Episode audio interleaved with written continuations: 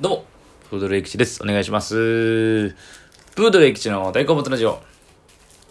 さあ、えー、昨日はキングオブコントでね、えー、空気階段さんが優勝して、えー、終了したということですけれども、いや、後輩と見ててね、いや、すごい、まあ、圧倒的に、でしたね。みな、めめちゃくちゃレベル高い、すごい回でしたけども。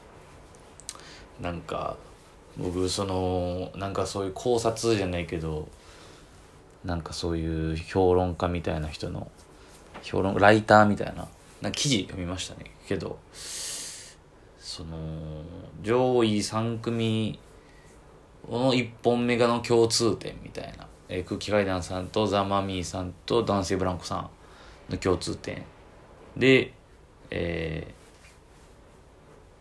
まあ言うたら異質な人に対してなんか豊かな感情で接するみたいな。みんななんかそんな感じのやつを書いてましたね。全部そうなんですよね。だからその2パターンって分けるとするならば、まあ、言うたらもう異質な人ってまあ変なやつ。変な人に対して優しく。今言うたらまあザ・マミーさんがそうでしたよねまさしく。で田村さんもあの感じの女の人が出てきたら普通跳ねのけるはずなんですけど好き。ああいうタイああいうのがタイプっていう男の人で。で、えーだんえーそのその最強版がその空気階段さんで二人ともっていう。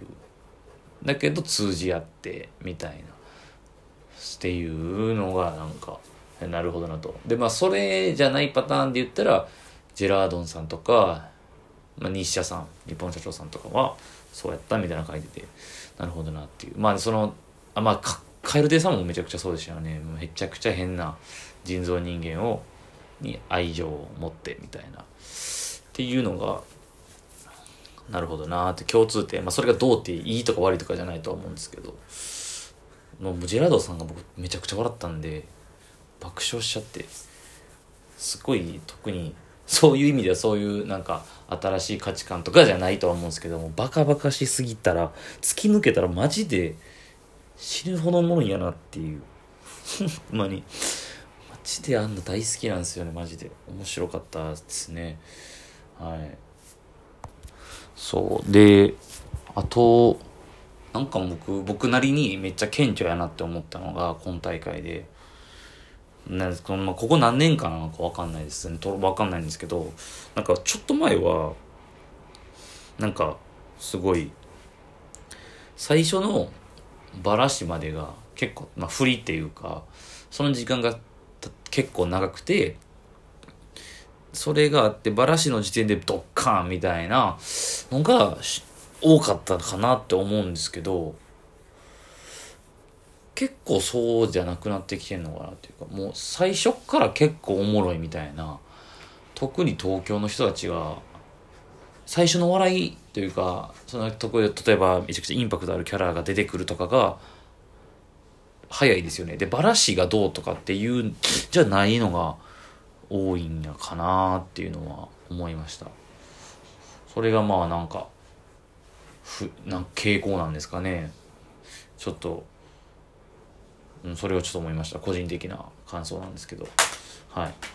まあそのまあ一プレイヤーでありながらそんなことを言うのはどうかなみたいな感じを思ってるみたいな話を昨日したとは思うんですけども早速しちゃったっていうまあ思ったことですね。はい。ということで あのパラビの反省会とかも見たんですけど一応入ってるんで。はい。そうですね。見ました。はい。ということではい。えー、最近はあそうやえー、お便りを読みますわはいお便りはいえープーさんからいただきました。えー、ラジオトーク関係ないんですが、以前、英吉くんがおすすめしてた堀江のロックスカフェに今日行ってきました。ああ。はいはいはい。僕、モーニングで行った。あ、震災橋に泊まっていたので、朝一でモーニング食べてきました。えー、ザラメのトーストが最高でした。おしゃれなお店大好きなので、またおすすめのお店を教えてください。おすすめしてたというか、まあ、インスタに多分載せたやつですね。はい。あ、行ってきはったんですね。なるほど。まあ、僕の、そういう、のに、を参考にしてと。ありがとうございます。なるほど。はい。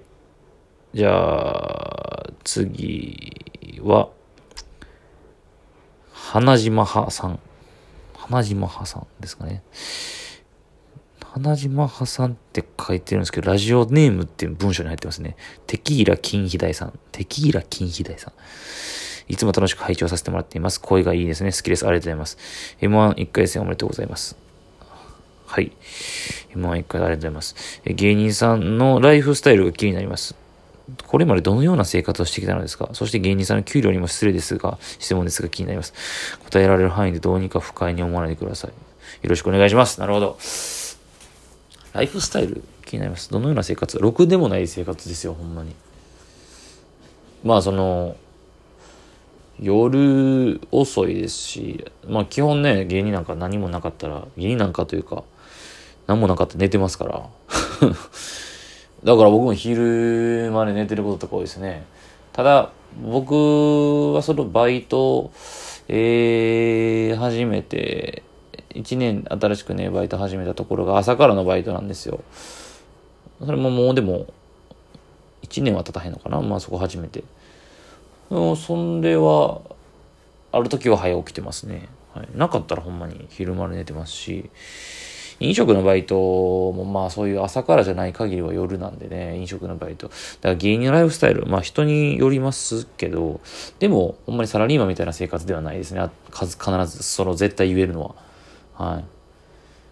そうですね。なんか逆にまともな生活を送ってたら、ちょっとなんやねんって思いますね、逆に。その規則正しい生活というか。送ってる人はいいのかな？どうなんでしょうか。はい。えー、給料ね。こういうのでも言っちゃう？でもね引くと思うんですよねマジで。うんほんまにもらってないから。うん。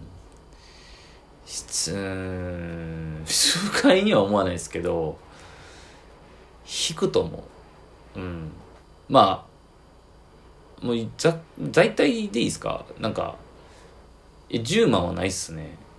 僕らは。はい。全然ないです。5万も行くか行かんかみたいな感じですよ。ほんまに。そうですよ。どう思いました。ほんまにそんなもんですよ。全然す。全然な時もありますし。ほんまに全然ですよ。ほんまだから僕らでね僕らでそんなもんです。はい。だからまあまあまあもし芸人をやろうと志してる人は今の聞いてどう思ってるかでしょうけどね僕らのことを。まあ妥当やなっていう思ってる人もいるでしょうしえマジで？って思ってる人もいるでしょうねまあまあまあって感じですかね一応お便りは最近来てるお便りはこんなもんですねぜひぜひまた何かあればお便りお待ちしております。はい。お便りを読む、えー、タイミングが早すぎましたね。もっとなんか、えー、もっとなんか喋ってからの方が良かった。こういうのって最後の方が良かったなとは思うんですけど、えー、最近はイカゲームを見始めたっていうことと、えー、今節の J リーグがおもろすぎたっていうですかね。イカゲームが話題になってるんで、今でもちょうど半分ぐらいですね。えー、まあいろいろ言われてますけど、なんかこう、なんか作品に似てるというか、えー、だここ最近僕見たやつとあれと、あれで似てるんですよ。今はの国のアリスと。やっぱ結構、そうなんかなと思ったけど結局似てましたね。はい。まあ、人、どんどん死んでいくとかいう意味では。展開はまあ楽しみな人にか言わないですけど、まあでも、そのなんか開示とかじゃないですか。だ結局借金ある人たちがとかお金に困ってる人たちがあのある闇の組織から集められて。で一個のところに集められてゲームをする。そのゲームもねまたなんかその既視感はあると思うんですよ。そのなんか、えー、子供の遊びみたいな。なんか僕は見たことないんですけど「神様の言う通り」っていう映画があったんかな？日本の映画。とめっちゃ似てるみたいな。僕はそれ見てないんで知らないんですけど、まあ、ただなんかなんとなくそういうことなんかなと、えー、昔の子供や遊びをモチーフにしたゲームがあってそれをクリアできないとっていう。でまあ結構バイオレンスな感じではありますしまあでもこうやって受けてるな人気やなっていうのはざっくり思ったのはアートワークというかデザインがポップでおしゃれですね。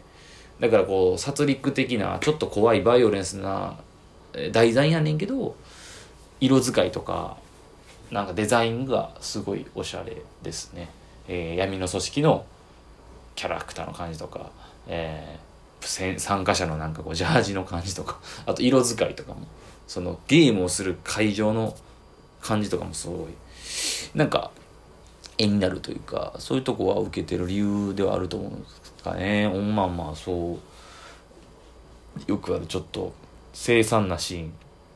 血とか飛び散ってるシーンであのクラシック流れるみたいなとかクラシックというかなんかおしゃれな音楽みたいな流れたりとか。というとかのもなんか最近の若者若者もそうですねにハマってるんですかね。あと5話なんで見ようかなと一気に見ようかなと思います。J リーグがおもろかったんですよすごく。はい。もう J リーグも見てるんですけどちょっともう見てるもんいっぱいですいません。回のね、もう残留をかけてる、まあ、降格争い。今回は、今年はね、20チーム中4チームが落ちちゃう大変なことになってるんですけど、でも、その、落ちそうなチームが上位のチームにってるっていうのがな3試合ぐらいあったんですよ。いや、それはだから、もうこれはちょっともう時間ないんで。で、まあ、あんまりちょっとスポーツの話は興味ない人多いかなと思うんで。って感じですかね。はい。ということで、いろいろ喋りましたけど、今日は以上です。ありがとうございました。